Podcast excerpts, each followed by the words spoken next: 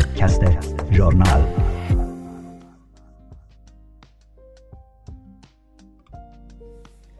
سلام می کنم به شما شنوندگان برنامه پادکست ژورنال.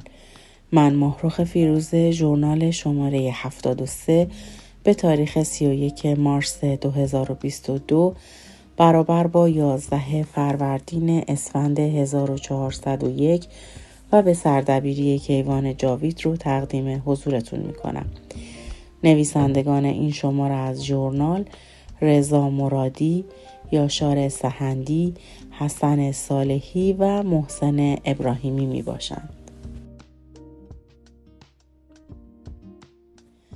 از بین بردن 35 درصد محصولات غذایی رضا مرادی ارسلان قاسمی رئیس کمیسیون کشاورزی اتاق تعاون روز چهارشنبه ده فروردین با اعلام اینکه 35 درصد محصولات کشاورزی در ایران به ضایعات تبدیل می شود گفت بر اساس آمار فاو ایران رتبه نخست را در زمینه ضایعات محصولات کشاورزی دارد. این اتفاق در جامعه ای می افتد که بخش وسیعی از آن زیر خط فقرند. میلیون ها نفر از سوء تغذیه رنج می‌برند. بخش وسیعی از کارگران و کارمندان توان خرید غذای کافی و مناسب ندارند. قیمت نان و برنج و گوشت و میوه و غیره سر به آسمان می‌زند. این حاصل کار همان حکومتی است که دستگاه عریض و طویل و دقیقی برای سرکوب دارد اسلحه هایش در اسرع وقت به سوریه و یمن و لبنان می رسند. میلیونرهایش در پولشویی و جابجا کردن های نجومی تخصص ویژه‌ای دارند. حزب الله و دیگر نیروهای تروریستیش در خاور میانه و شمال آفریقا هرگز با کمبود غذا و دیگر امکانات مواجه نیستند. اگر این محصولات سلاح قتل و کشتار بودند اگر آنها ابزار نابودی طبیعت و بشریت بودند هرگز ضایع نمی شدند. جمهوری اسلامی امکانات و ارتباطات وسیعی برای ارسال چنین تولیداتی به دست همکارانش در سراسر دنیا دارد. تخصص جمهوری اسلامی سازمان دادن نابودی و فقر و فلاکت است. این است که با کردن 35 درصد محصولات کشاورزی در دنیا رتبه اول را به دست آورده است. مردم شایسته نظام و حکومتی انسانی هستند و در این راه مبارزه می کنند.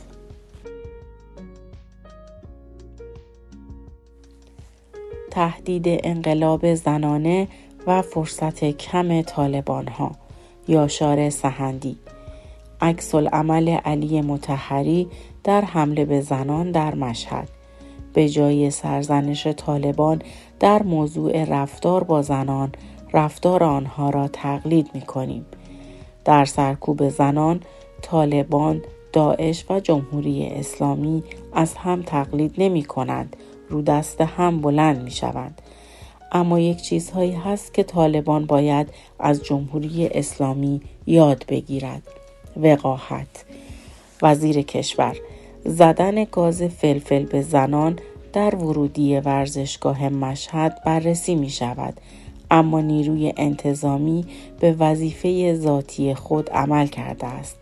در ادامه می گوید یک مورد گاز فلفل زده شده اما اینکه دقیقا این گاز فلفل را چه کسی زده و چرا زده مشخص نیست و باید آن را بررسی کنیم. و افزودند باید ببینیم کسانی که اقدام به فروش تقلبی کردند با چه انگیزه ای دست به این کار زدند. مماشات فیفا منتظر توضیح فدراسیون فوتبال جمهوری اسلامی است. جنایت، قارت، اعدام، تجاوز، اسیدپاشی، سنگسار و بسیاری اعمال شنیع دیگر وظیفه ذاتی جنبش های اسلامی است. اما اینکه چگونه با این همه تبهکاری هنوز هم بتوانی در چشم مردم زل بزنی و طلبکار باشی این را طالبان حتما باید از جمهوری اسلامی تقلید کند تا به رسمیت شناخته شود اما فرصت چندانی برای طالبان نمانده این را مبارزات مردم به خصوص زنان چه در افغانستان چه در ایران تضمین می کنند. به گفته مقامات جمهوری اسلامی بزرگترین تهدید از ناحیه زنان یعنی انقلاب زنانه متوجه حکومتشان است.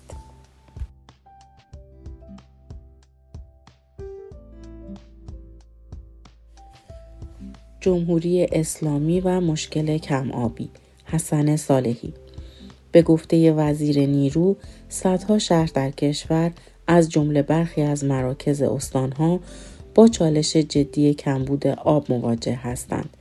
او وعده داد که این مشکل را در کمترین زمان به حداقل ممکن برساند. بیش از چهار دهه است که از این وعده وحیدها می دهند ولی نه فقط مشکلات زیست محیطی را حل نکردند بلکه در جهت خلاف آن یعنی تخریب محیط زیست عمل می کنند. مشکل کم آبی در ایران یک مشکل جدی و واقعی است که باید برای حل آن راه حل‌های مناسب، فوری و دراز مدت پیدا کرد. جمهوری اسلامی به اعتبار عملکردش در این زمینه نمی‌تواند و قادر نیست برای رفع این مشکل کمکی باشد زیرا خود بزرگترین مانع است در ایران حکومتی حاکم است که نه فقط به چپاول دسترنج مردم مشغول است بلکه به قارت و تاراج طبیعت هم می پردازد. این جماعت به زمین خاری، جنگل خاری، دشت خاری و در یک کلام به طبیعت خاری شهرت دارند. در زمینه آب با سدسازی های بیرویه و استفاده غیر بهینه از منابع آب زیرزمینی بر مشکل افزودند. در بهترین حالت در پی برداشتن ابرو چشمها را کور کردند. مدیریت مصرف آب و معرفی منابع جدید آبی عبارتی هستند که زیاد در مورد بحران کم آبی بدان اشاره می شود. اینها البته مهم هستند اما قبل از آن منابع طبیعی باید در تصاحب کسانی باشد که به فکر مردم و محیط زیست هستند نه مشتی دزد و قارتگر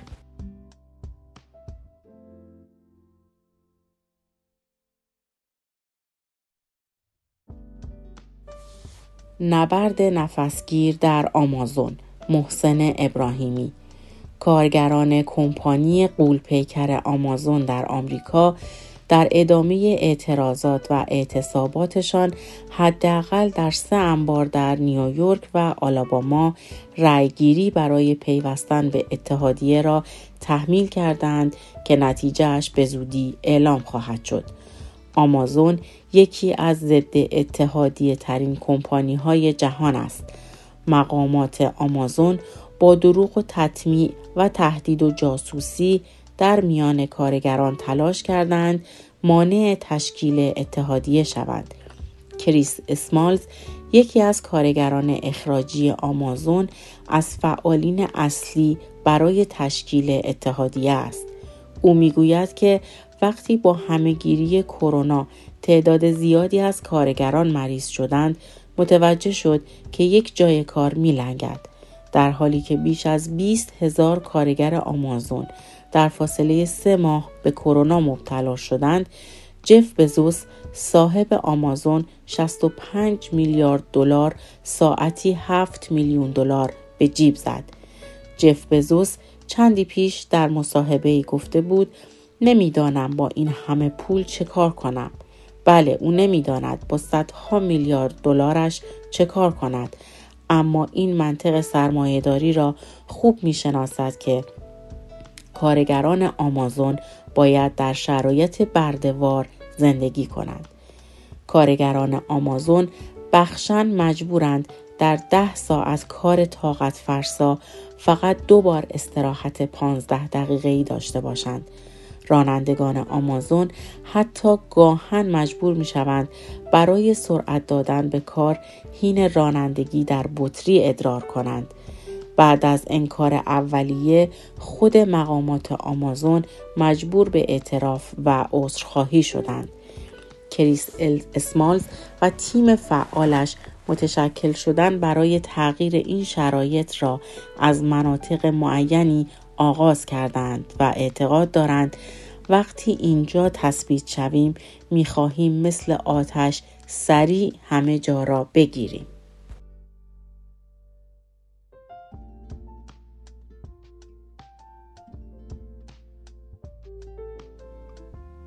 در این شماره از ژورنال از بین بردن 35 درصد محصولات غذایی، تهدید انقلاب زنانه و فرصت کم طالبان ها، جمهوری اسلامی و مشکلات کم آبی و نبرد نفسگیر در آمازون را با هم مرور کردیم. راه تماس با نشریه ژورنال از طریق واتساپ و تلگرام با شماره تلفن 2044 77 88 98 86 43 و ایمیل journal فارسی at sign Gmail dot com تا پادکست journal دیگر بدرود.